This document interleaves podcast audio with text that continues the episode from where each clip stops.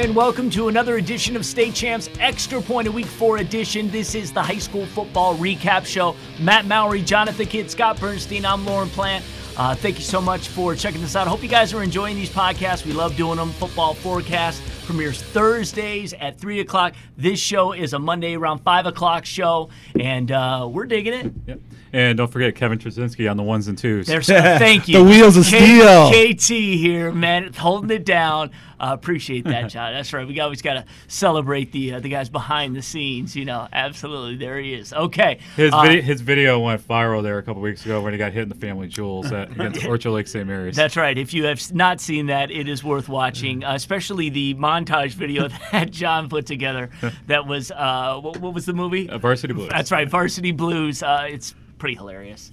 Uh, I sometimes do not want your life. Right. All right. So uh, this show is uh, sponsored by Lawrence Technological University. Another huge football win for the Blue Devils, sixty-two nothing over University of Pitt's club team. Uh, it was it was a trouncing on all facets. Um, but uh, anyway, good on them. Uh, they are just moving along, and uh, a lot of guys, uh, you know, just really enjoying uh, playing college football, and that's really what it's all about. They've got Eastern Michigan's club team, then they've got Indiana Wesleyan here at home on homecoming. They're a real team. They put up 100 points over their uh, first couple of games, um, and so that should be a real uh, back and forth affair. We're hoping, and it'll be real interesting to see how the Blue Devils play against a real, real team. Uh, and uh, anyway, that's going to be on October. Uh, 13th, I think. So if you want to check that out, it will be here. Uh, a lot of stuff going on for homecoming at Lawrence Tech. Check it out. All right, MHSA is also our sponsor. Hungry Howie's our sponsor. Doughrazor.com is where you go to find out great fundraising information on what's happening in Hungry Howie's. That is it. So here's what we got. We're going to do a recap. We're going to come back. We're going to talk a little bit about the Anvil Award that we have going on now. And then Matt Mowry's got his new top 25 rankings out. So we are going to check that and uh, see who's in, who's out uh, here in uh, following week four. All right, so games covered on State Champs TV this week. If you wa- if you watched or listened to the forecast, we talk about these games, and now here quickly we do some recaps on what happened and see how our predictions did. And again, I must say I'm doing very well in the prediction category for the most part. So yeah, you guys are leaving me out of this. I know. So John's going to be involved with this from now on because uh, I know he know he knows how to call these games. He picks these games that we shoot. So uh, Brother Rice at Warren De La Salle. Uh, we have Warren De La Salle ninth coming into uh, last week, week three. Uh, De La Salle takes care of business, thirteen nothing at home.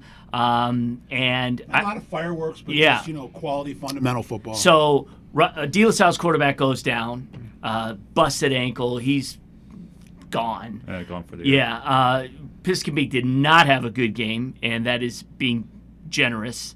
That's Brother Rice's quarterback. Yes, exactly. Uh, I do want to say a couple things real quick before you guys uh, jump in. Uh, Josh DeBerry, I don't think he's getting enough chatter. I, uh, I've been I've been I lauding him you for have. you know since the preseason. He's m- for me he's the most underrated player in the senior class. the highlights we have always feature a long ball and him jumping up Megatron style and just bringing it down, finding a way to do A it. seven- Always, 70 yard touchdown. 70 yard touchdown. That was really the difference in the 13 nothing game.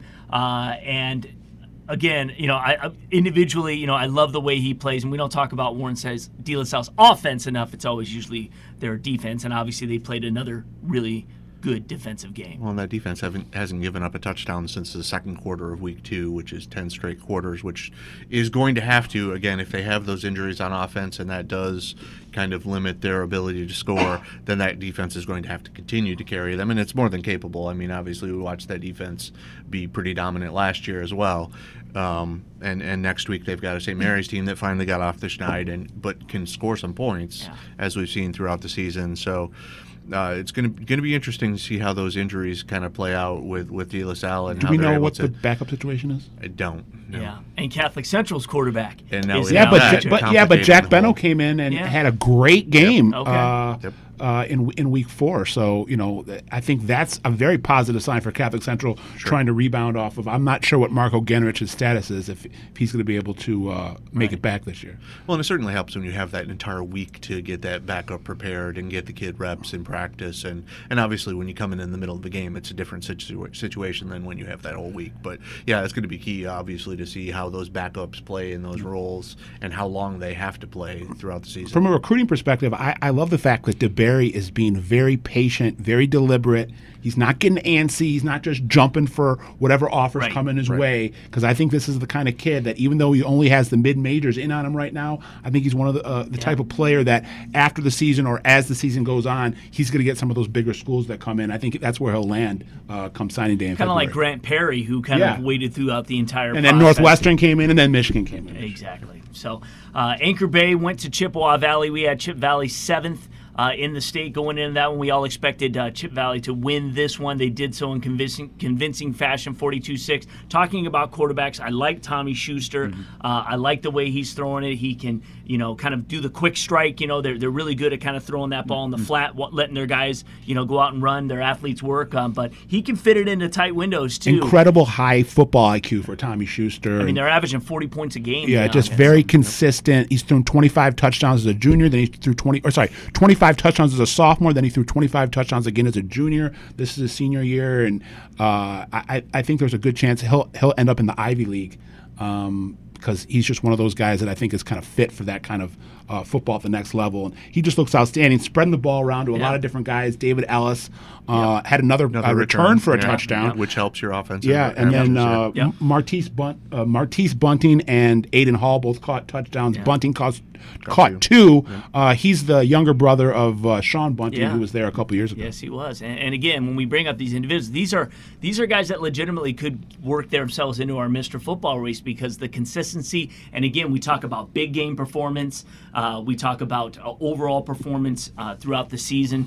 And uh, when you constantly keep putting up those numbers, and Josh DeBerry constantly making big, big game uh, impacting plays, uh, that's huge. And Chip Valley just seems to be uh, rolling. Obviously, a big one this week. We'll talk about that one on Thursday. Well, and, and the, as you mentioned, averaging 40 points a game Yeah. offensively, and they're on pace to break last year's school record for points at 463. But I think the part that gets underrated sometimes is their defense, Defense. because they're only giving up 14 points a game. Now, obviously, that's going to be tested this week by a Dakota team that's averaging 45 points a game. You got another But- very exciting quarterback. Yes, on, I know. Yeah, and With that's- Mark that could be a shootout, Toko, yeah. Toko and, Yep. and, and Schuster. But and as you were mentioning with Schuster, efficient, eight for nine. Yeah. And you know when I saw them and they didn't throw in the second half, Mm-hmm. his stats would have been like that in the first half if they didn't have a couple of drops. So yeah, he very not only very accurate but very efficient. And like you said, Scott, you know, spreading it around. Yeah. You know what I mean? Lot he's, he's obviously surveying the field. He's he's taking what's given to him, and uh, and he's making the play Mm-hmm. when necessary. So, uh, all right. So we had uh, one of the small school games on. We had a Whitehall taking on a Muskegon Oak Ridge squad, uh, and uh, we all picked you know Muskegon Oak The Ridge L train, to win this Leroy. Quinn. That's right. They-. Exactly. 200 yards in each game the first three games, and then uh, 135 in that one. And their O line just punishing. Uh, it, it's amazing. Uh, you know, when, when you see these small schools, you know, all of the Lumen Christies and those of the world just just dominate and just look so great doing it. What 321 yards on the ground on 49 carries, and uh, the Whitehall Yeah, coach even team. said it after the game. They just wore us down, and that's one of those where you can sometimes see that in an opponent when you pound them that hard incessantly for four quarters. Sometimes in the third and fourth quarter, those kids just look on defense just look beaten, and that's that's what Whitehall does to people. I mean, they're averaging 379 yards a game, and I think they've got like 1,500 yards total for the season and 27 touchdowns. I mean, it's just a punishing rushing attack, and that's I can take you a long way at that level. No doubt about it. And, uh, you know, that whole Muskegon area Yeah. kind of just really on fire right now. Yeah, Mona Shores. Oak Ridge, Muskegon. Yeah, I mean they're just they're they're. getting What about. Reeths-Puffer? The- No, the The band, band, is the great. band. the marching band will win another state title. Actually, they lost to Jenison last year, so the only reason we know this is because we're working on. I was gonna say. Yeah, I'm, I'm not uh, up on my marching band competitive things, but uh, we had some UP games on the show this week. Uh, uh, thanks Rachel Zerby up there, and uh, Ishpeming um, went to Westwood, and uh, two next door neighbors doing battle. Yeah, yeah, exactly. It's right there. Uh, 44-36 was the final. Ishpeming goes to four and zero. Uh, Westwood drops to two and two. They were down 14 nothing uh, in this game. They had 300 yards rushing. They have a pair of uh, uh, Sunbergs, Gavin and Drake, who uh, both rushed for uh, 140 plus. Uh, in the game. And uh, again, you know, we keep an eye on these teams like Ishpeming so that when state finals come Mm-hmm. around and they're playing, say, a team like Detroit Loyola, and we all sound like idiots when we think it's going to be 44 nothing, and they end up losing Yeah. uh, to the Hematites. So uh, we need to make sure that uh, we stay up on what's happening up the UP. I know they appreciate it. And again, uh, these backyard brawls are always always fun, and this was a doozy. Well, yeah, and it went back and forth as you mentioned. The Hematites were down, and you gotta love the nicknames up there. Mm, yeah. brilliant Hematites Yeah. down down fourteen nothing, score thirty straight points to come roaring back, and then Westwood bounces. It's one of those games that ends up ends up looking like a ping pong match just Yeah. because you're going back and forth with the big plays.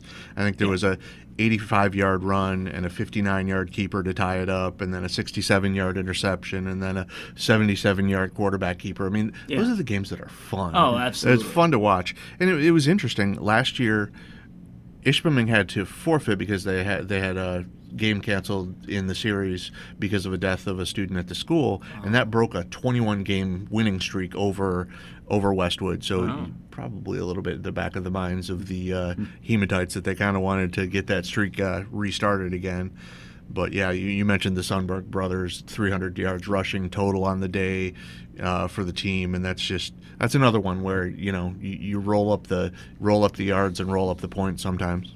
And it's nice for them to bounce back after last year because they missed the playoffs. Yeah. You know, a Yep. good way to start off the year 4 0. Absolutely, Yeah, yeah, absolutely. And beat your rival at the same time. Uh, Escanaba and Marquette got together. Yeah. This was a 36-35 game. Marquette wins this one. Uh, both teams now at two and two. This was a big upset. Escanaba D4 state semifinalists last year. D4. You know, we're not talking D7 or 8. Uh, they beat Marquette by 17 a year ago. Redmen haven't made the playoffs in four years. Uh, this is the Great Northern UP Conference, they call it. This was the opener in that. Uh, and one other thing I looked up, they've played 59 games against each other. The first matchup in 1958. So, you know, in small towns, especially up north like that, and John and I have been to Escanaba. We had to go to hand out a hockey award.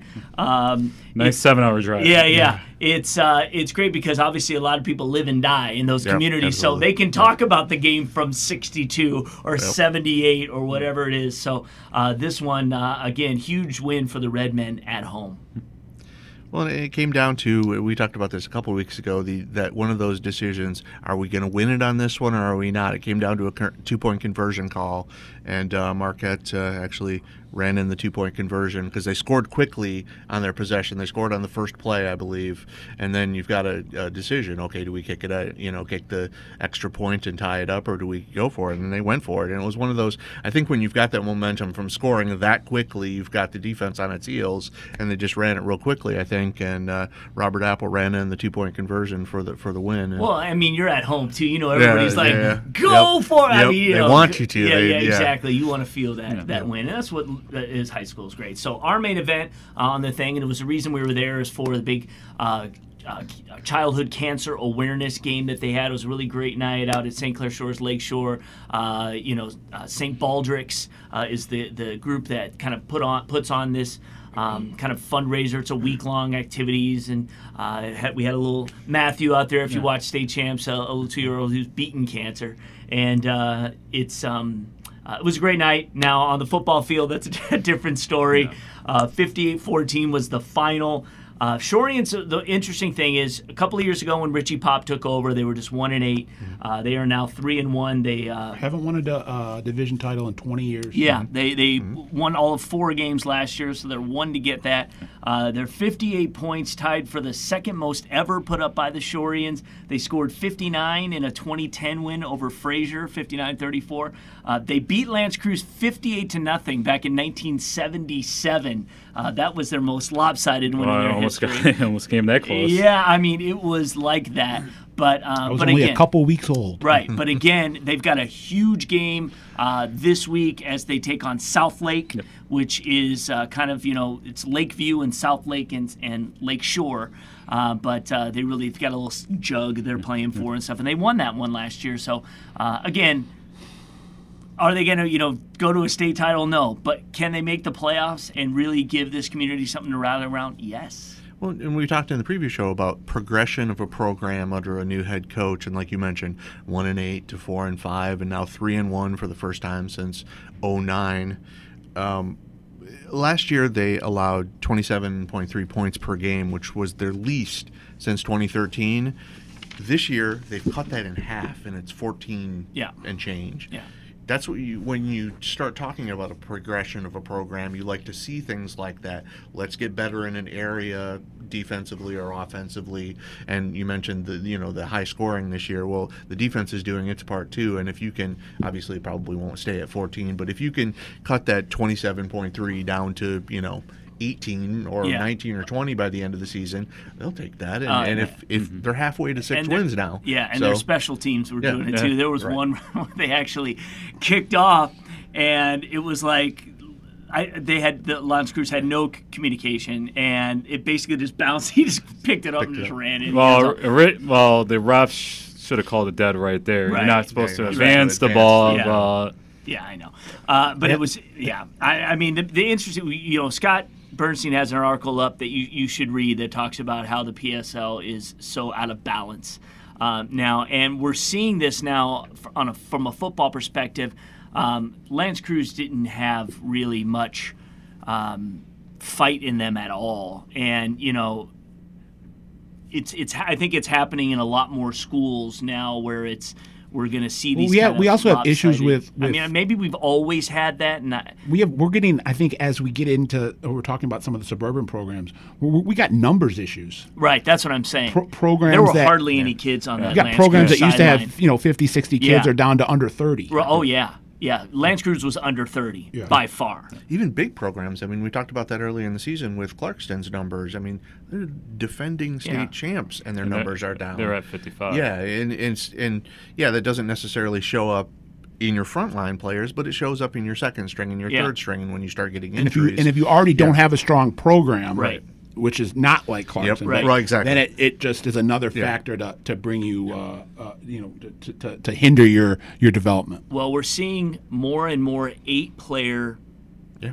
teams being formed, and Mm-hmm. it's the one thing is it's usually thumb and north. Mm-hmm. Now I think we maybe might start seeing some more eight-player football here in the Southeast Michigan region, maybe more on the west side, and uh, that might be the way to go. So that you, you know, I mean, it's that's it was not fair. You know, L'Anse Creuse and St. Clair Shores like it should be a good game. Mm-hmm. It shouldn't be something that looks like Cass Tech is playing a PAL team. Right. You know what I mean?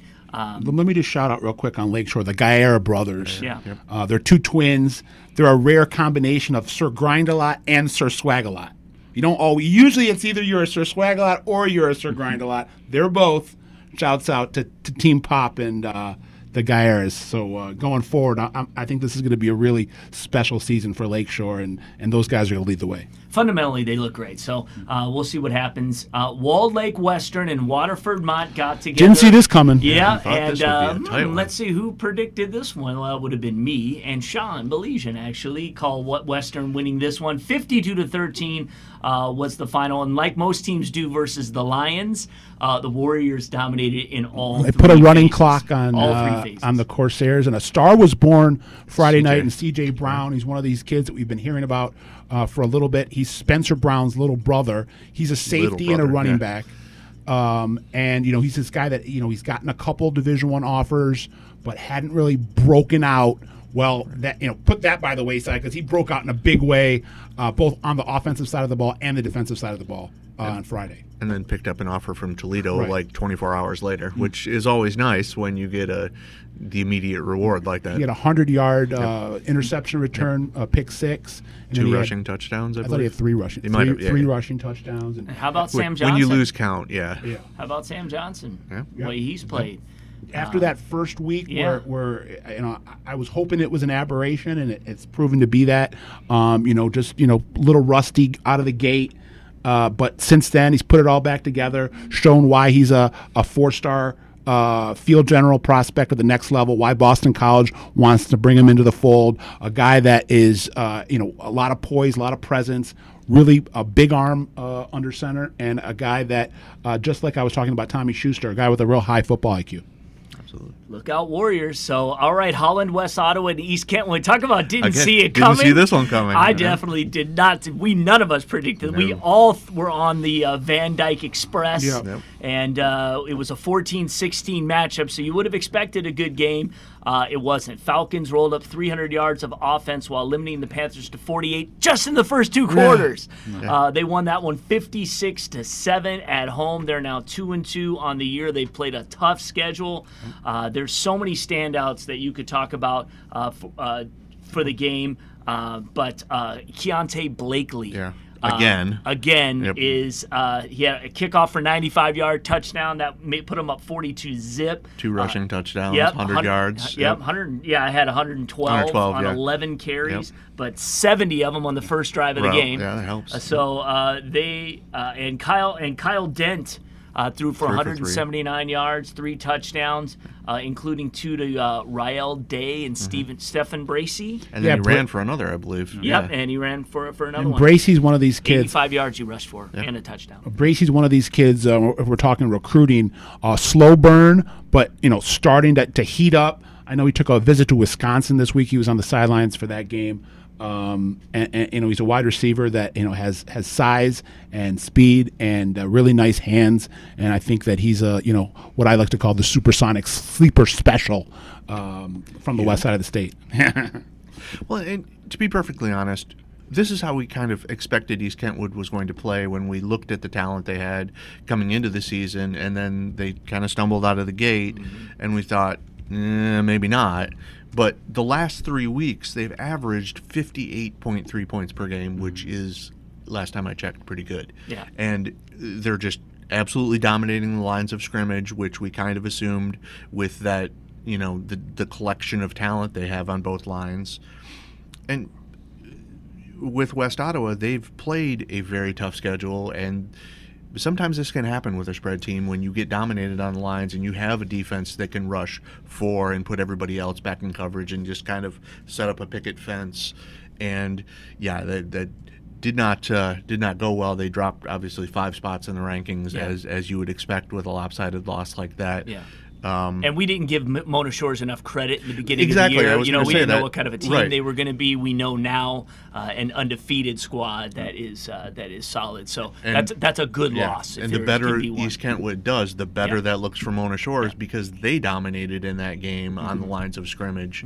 And to do that with a team that's going to come back and do that to everyone else, you know, that just reflects better and better on Mona Shores as we go along. Yeah, and East Kentwood's got a big game with Grandville this week. Uh, Mm-hmm. Grandville's won the last two. They put up 73 on Grand Haven. So uh, Grandville did. So it should be an interesting game uh, uh, this Friday. So, uh, all right, let's move on. Grand Blanc and Flint Carman-Ainsworth got together.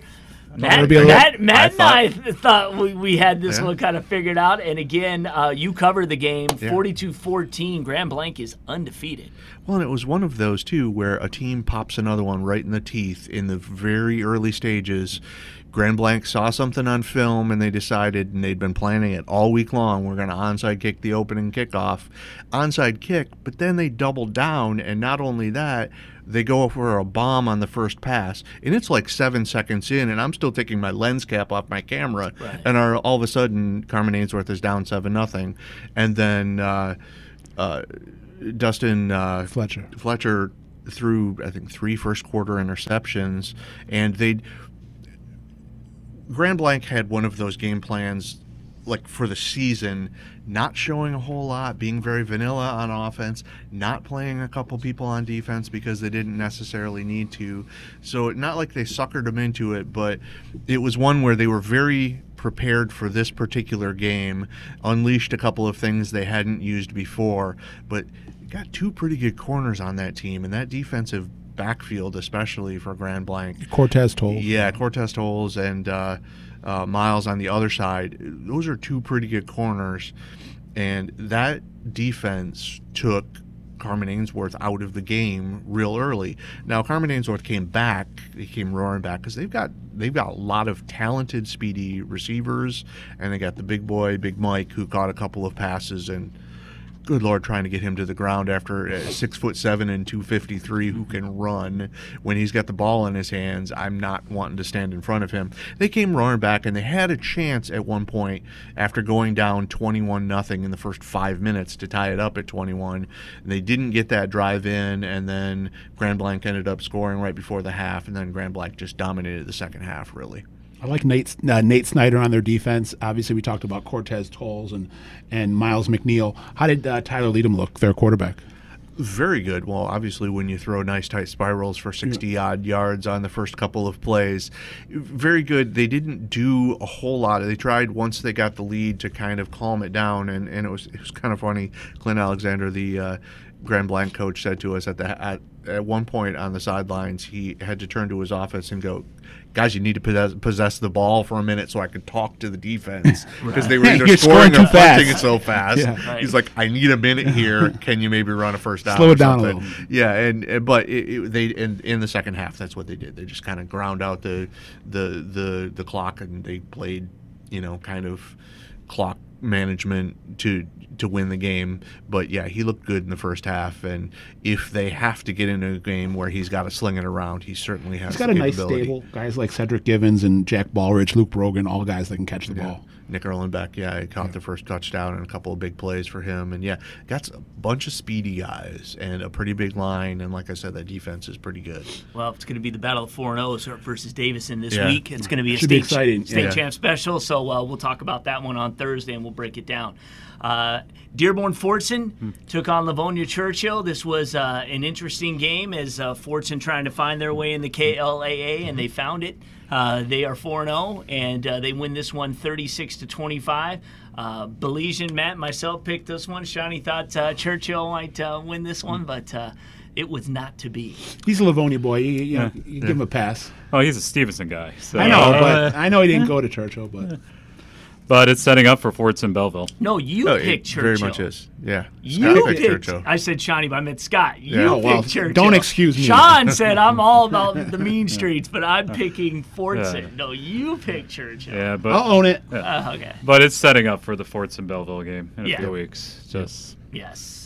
And, and another very balanced attack from the Tractors 189 passing yards, 199 rushing yards. A real good mix between Hussein Ajami, who we talked about in the preview show, uh, the quarterback, and, and Abe Jabbar, their, their basically their lead running back. Right. Um, and it was really a connection between the two of them. It was a 41 yard screen pass because they were down, I think, 13 7 at one point. Um, or 10-7, I'm sorry, uh, 41-yard screen pass to Jafar, put them ahead, and then they scored the next 23 points, I think, to take a, a 30 to 10 lead. Um, and then they kind of they put some some uh, I think reserves in at the very end when Churchill got their last touchdown. But yeah, it was really one from from kind of the middle point of the second quarter until the mid of the third quarter that Fordson really took over that game. And and, and it- we talked about it before. A lot of weapons, a lot of different places that Ajami can go, and he was he was making you know plays with both his feet and his arm. And then with Jafar, they can really pound the ball, and it's that's a good team. It's a good team, and it's, that's going to be a real good game between them and Belleville in a couple weeks. I think it's three weeks now. I think. Yeah.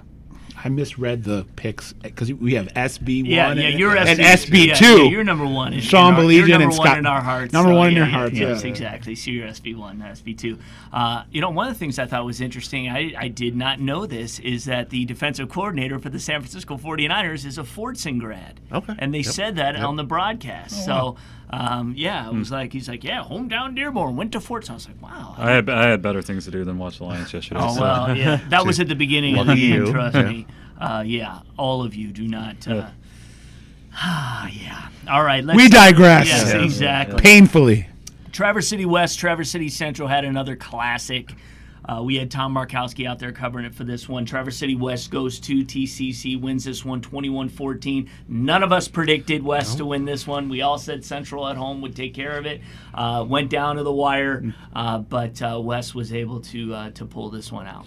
Well, it's another team that in West that can really, really pound the ball. And as Tom pointed out in the story, offensive line oriented coach, and they went 79 yards in 14 plays, all on the ground, taking six and a half minutes off the clock on that game-winning drive. And those are the those are the kind of drives that are not only effective in getting you the lead, obviously, but they're also morale killing for the other team, where, where they just they can't get their defense Oh, off the field. Absolutely. And uh, it was Aiden Greg, Griggs with his second TD that that put uh, West ahead.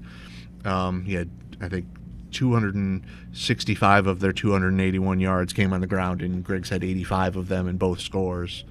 But it still came down. I mean, Central still had a chance to win it. I think they were at the the uh, 35, and they had a fourth down play that Patrick O'Connor broke up in the end zone to kind of seal that win. But that's that's another one that, that that every single year it seems like these two get together and it's a classic game. I very rarely do you see this game where it's a where it goes like you expect it to, or b where it's lopsided and it's just Yeah. not interesting. 20, yeah, tw- 29, 27 last Yeah. year, 10 8 Yep. the year before. And then they'll play each other in the playoffs. 32 26 yeah and they do they end up playing yeah 13 12 in the playoffs in 2016 17 14 last year in the playoffs the uh, district final in that one that uh, central won so yeah so anyway uh, great rivalry always a great um, atmosphere and all of that Muskegon Mona Shores, who we alluded to, is undefeated. They are, Sincere Dent can, I- can Again. continues yeah, just I know. thrashing Since week one, I've competition. I know. beating that I, I was on yeah. that Ram train, just trying to will Yeah. them to victory. But they're one and three, which again, if you'd have told me Rockford would be one and three, I'd be surprised. Um, but uh, they were soundly but defeated, thirty-three to fourteen. Dent ran, ran for over 200 again. 232 and three touchdowns, and added an interception, blocked Right. field goal. Got- oh. no Yeah, just deal. another day at the Just a office. day, yeah. We've got some Mr. Yeah. Football uh, talks that we will be having as Well, far as getting sincere in the race. Absolutely. We'll be very sincere in our consideration. Yes, we will. Okay, stop. Yeah. The Sailors, uh, that was their first road win in the series since 1990. So you Wow. know that's that's one But that they not a wanted. shocker. I mean, yeah, not a shocker. And, Mona Shores has been one of those programs that has really come into its own over the last uh, playoffs for the last five years. Yeah. They're 47 and 12, lost in the D4 uh, D2 was title it. game in Yeah, 2014.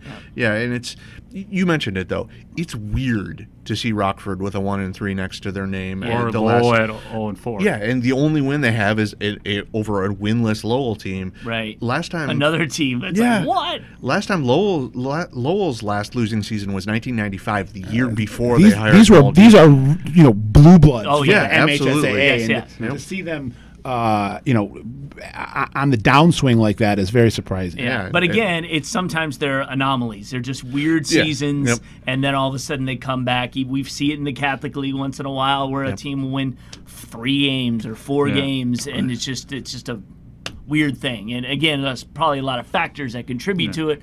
Uh, losing uh, your head coach for 25 years, Yeah, or how long do it, Dean was yeah. there. Well, yeah. 22. Yep. 22. Yep. So yeah, uh, that, sometimes can have some transition. East Grand Rapids has gone through too Yeah, once they lost yeah, Sturzma. Sturzma, yeah. Uh, but they're starting to rebound. But um, you know, give Mona Shores credit. We've got them at 13. You might have, we, we'll talk about the rankings later. Um, they're a team that's definitely on the up.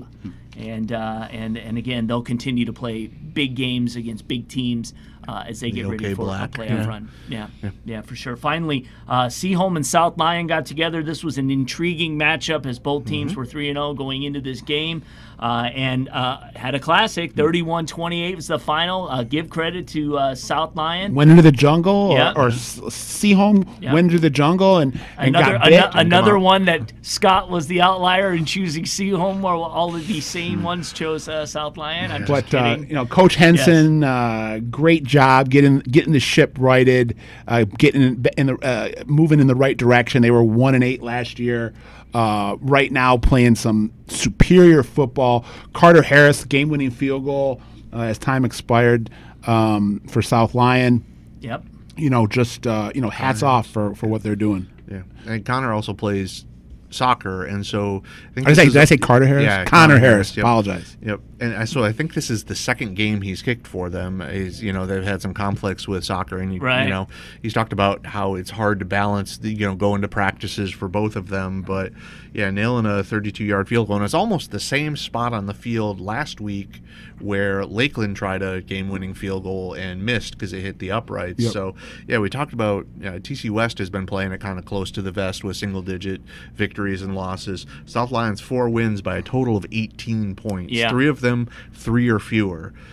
You know, and, and they're facing uh, teams in, in Milford and Walled Lake Central over the next two weeks. Yeah. They're going to be That six and they're going struggling. to be yeah, six they could be oh. six and zero going, Going into, into- that Mott. They game will on- be 6 and Yeah, well, They've, they've got Mott, uh, yeah, they've got Mott and Wall, Walled Lake Western back to back, Uh, and that's going to really be uh, a defined and, a, and a, an improved South Lyon East squad. And now, of course, you know those inners. I mean, the LVC that is is it's Yeah. kind of crazy the league race right now. Everyone thought it was going to be Lakeland, Yeah. Mott, and They've had Western. Now it looks yeah. like it's going to be Mott, Western, South Lyon. Um, you know, Walled Lake Northern can play spoiler. Yeah. Yep. South Lyon East is no one to overlook. you know, Uh, their so only losses to TC Central. yeah, yeah. So Yeah, that's you know, right. it's great. It's, it, They've it's, got Lakeland this week, South Yep. Line East. That'll be Yep. interesting. It's a big game for both those teams. Yep. Yeah. So, uh, yeah, because we expect Lakeland. I expected them to be undefeated, uh, or at least three and one um, after four weeks. They had a lot of people coming back. They have that great, uh, you know, tailback tandem between Myers and Tracy. But Yeah. you know, they got two losses. I'm sure that all right, uh, yeah. Coach Woodruff will, uh, you know, motivate those guys. Uh, you know, Yeah. get back to the drawing Just- board and, yeah. And and keep pressing away. They're a they're a, a hard nosed football team, and I'm sure that there's no quitting them. Absolutely. So that is the wrap up for a week uh, three or week four in the high school football scene. And so we're going to take a quick timeout. When we come back, we're going to talk about the state champs Anvil Award. This is the new award we're doing this year, similar to Mr. Football, where we are going to honor who we feel is the top lineman slash linebacker in the state. And so we're going to talk a little bit about uh, those guys coming up, and then Matt Mowry's going to uh, talk about his new rankings, which are out right now at statechampsnetwork.com and where the shift has been. So uh, that's all coming up. So stay with us here on Extra Point. I want to be a dermatologist, and though a lot of universities tried to recruit me for basketball, Lawrence Tech had the science curriculum that I wanted. LTU's Southfield campus is a great place to learn, and the classes are small enough that I don't have to wait for office hours to talk to my professors. They're usually right by my side, challenging me and guiding me toward a successful future. Lawrence Tech. Possible is everything. You ready, Darius? Let's do it.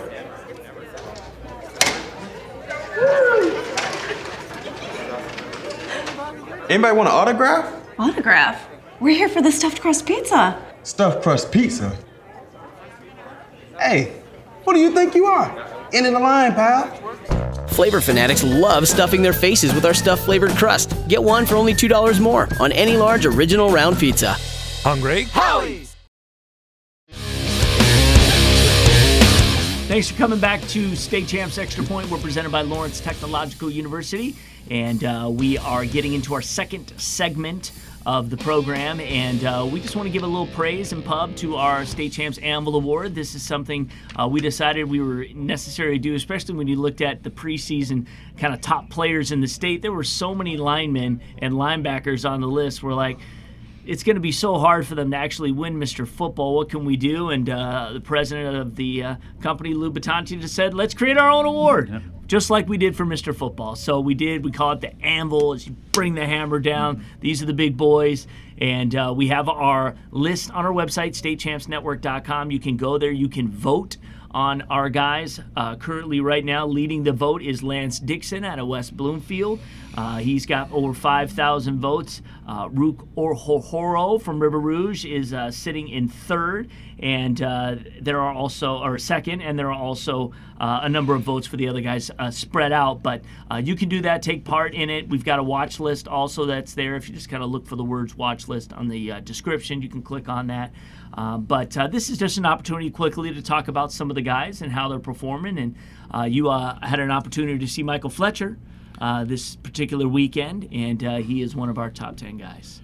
even in a loss. Yeah, he's impressive. He's one of those guys that he, we've mentioned before. Talking mentioned about before. Flint Carman-Ainsworth, Yes, uh, Flint. Carman-Ainsworth, defensive end. Yeah. Uh, kind of plays stand-up defensive end on, on defense and plays tight end uh, on offense. And uh, mentioned before, get the ball in his hands and he's hard to bring down. Uh, Most of the game when he was on offense, he was playing more of an inline tight end and blocking and really kind of manhandling people.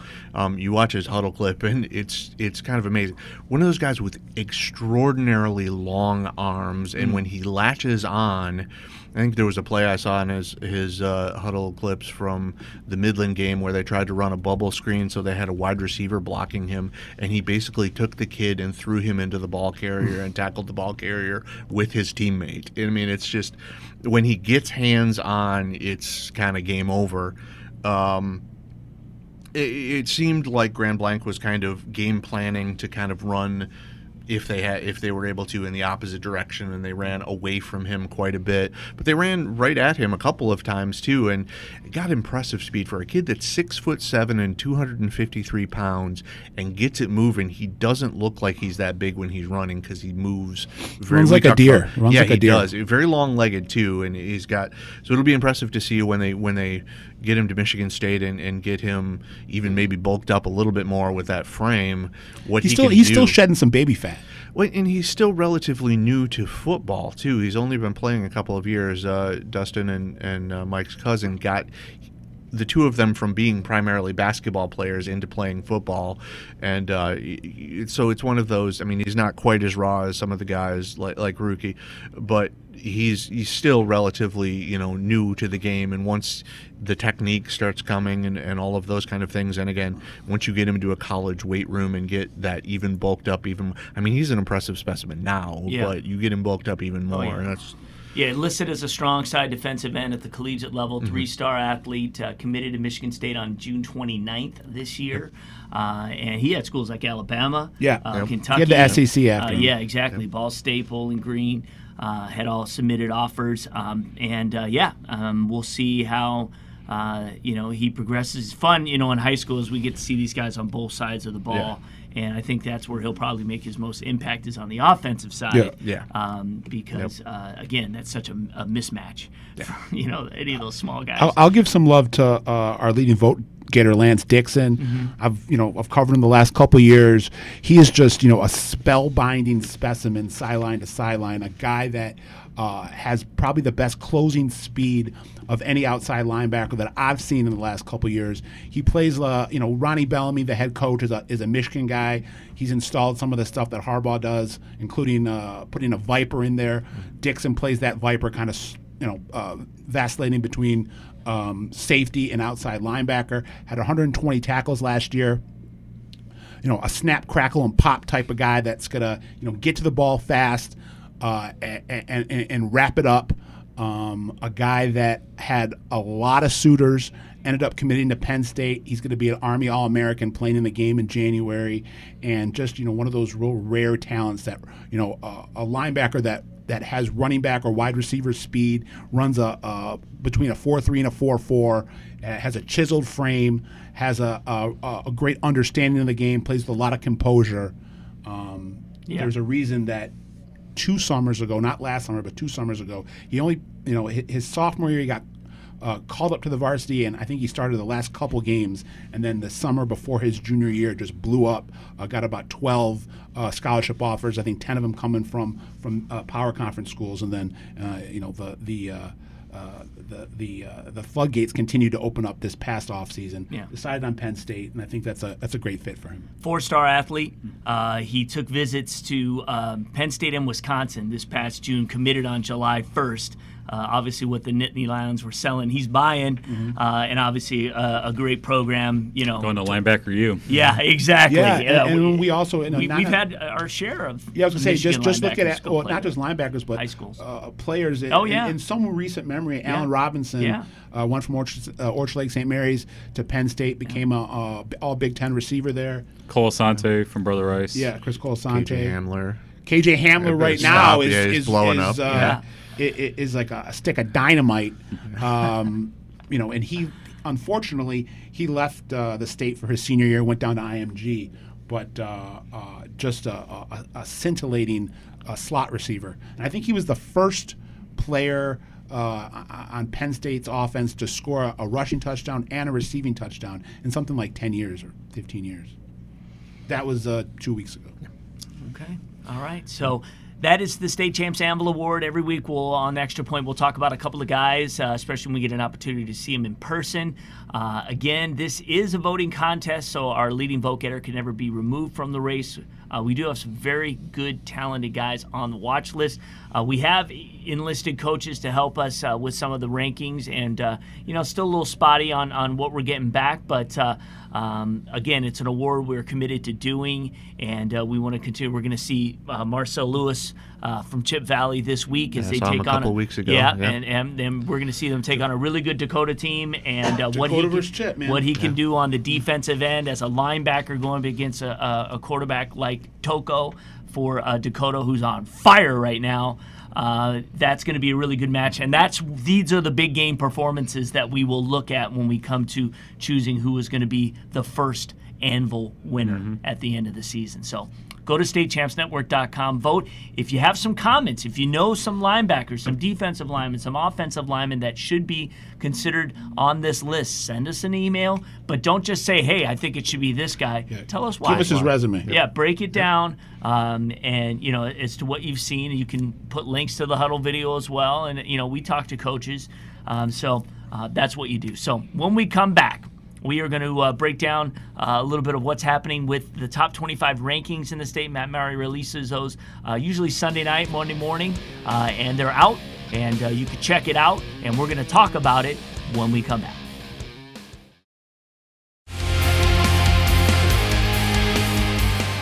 Today, we're going to show you how to become a registered MHSAA game official.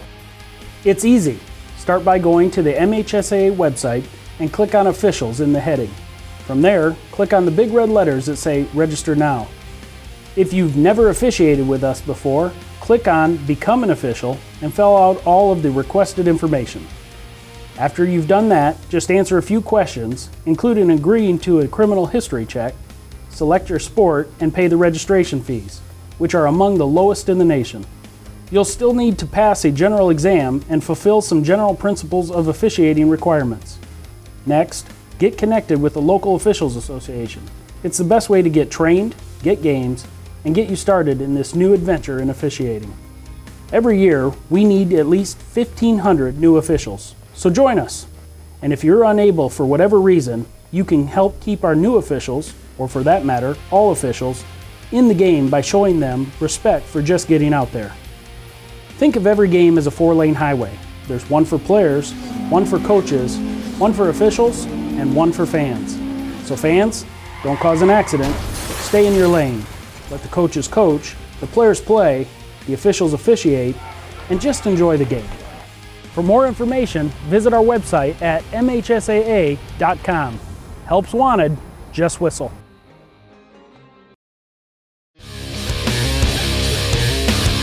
Okay, welcome back to the final segment here on a week four edition of State Champs Extra Point.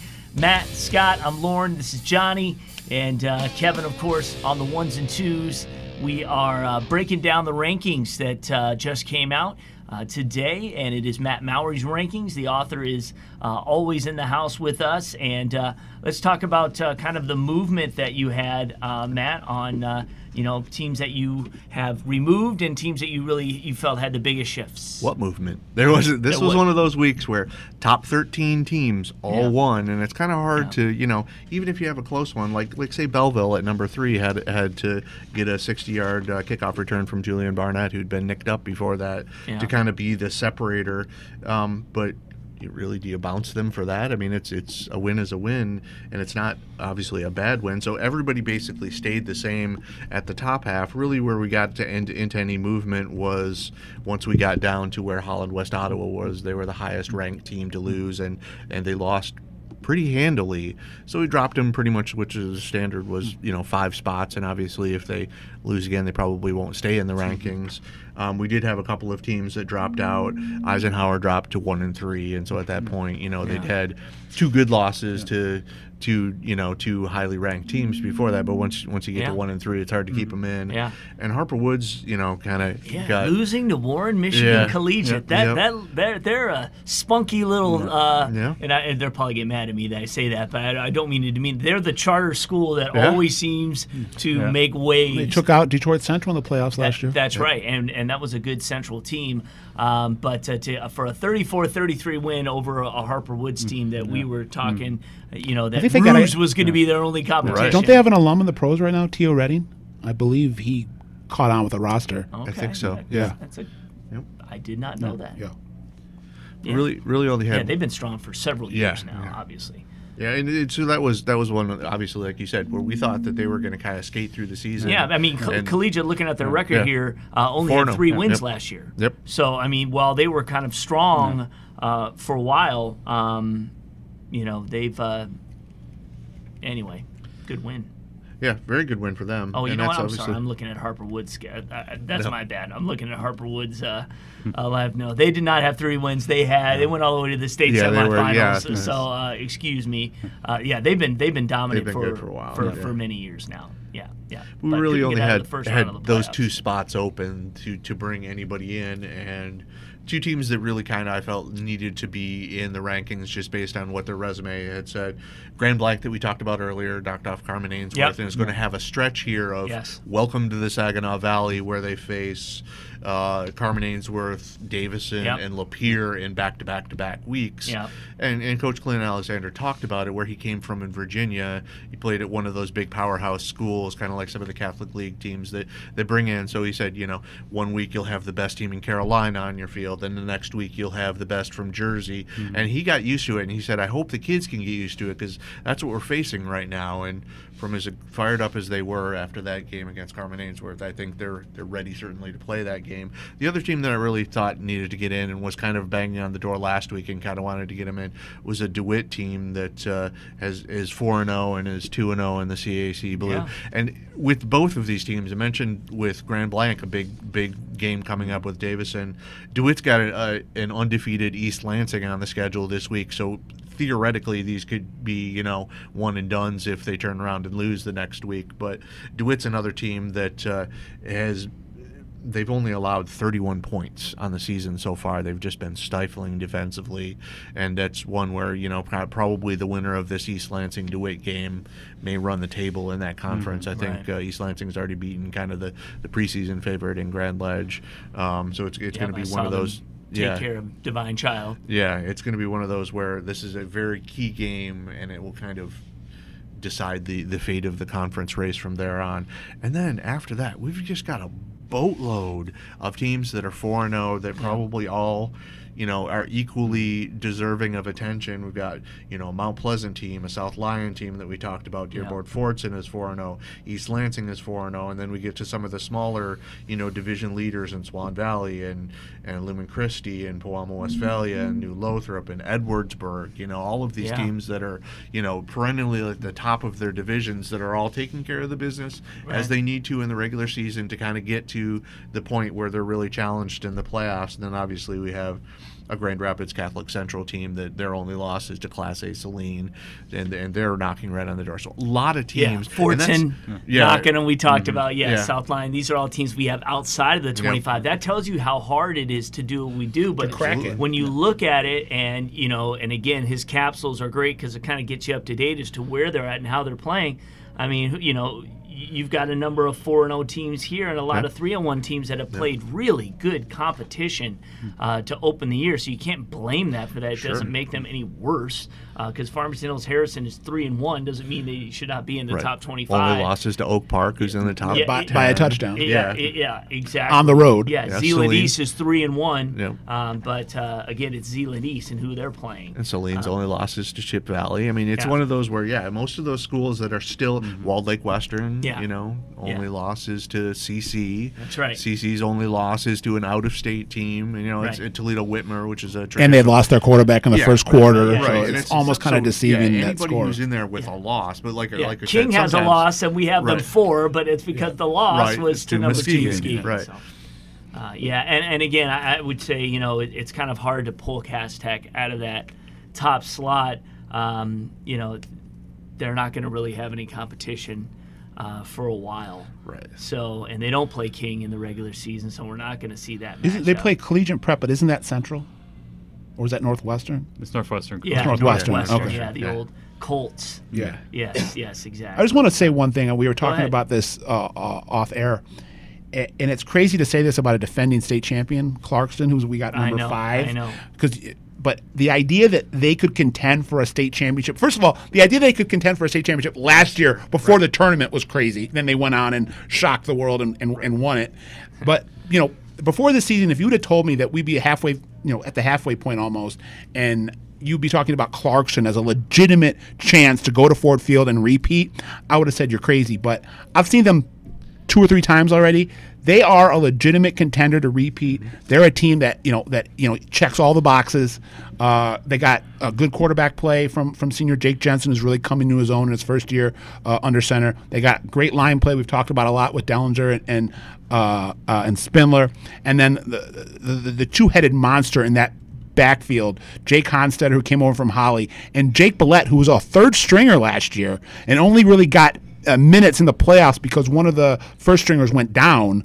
Um, I, I- I don't know if you can find two backs in the state that complement each other as well and do what these guys do in terms of uh, the grit, the speed, the the uh, the ability to find the end zone. So I mean, hats off to Kay Richardson because if you would have said to me, a that that they would be you know a legitimate contender, and b that they would be number five in the state right now, Well, I, and would have laughed at you. When we put out the initial top 10, we had people going, do you know football? Why is Clarkston in there? Yeah, I know. And, and this this is not you know breaking our arms to pat ourselves on the back because I think it was mostly because of what they had done and kind of the whole until someone beats the champion, you still have to respect them.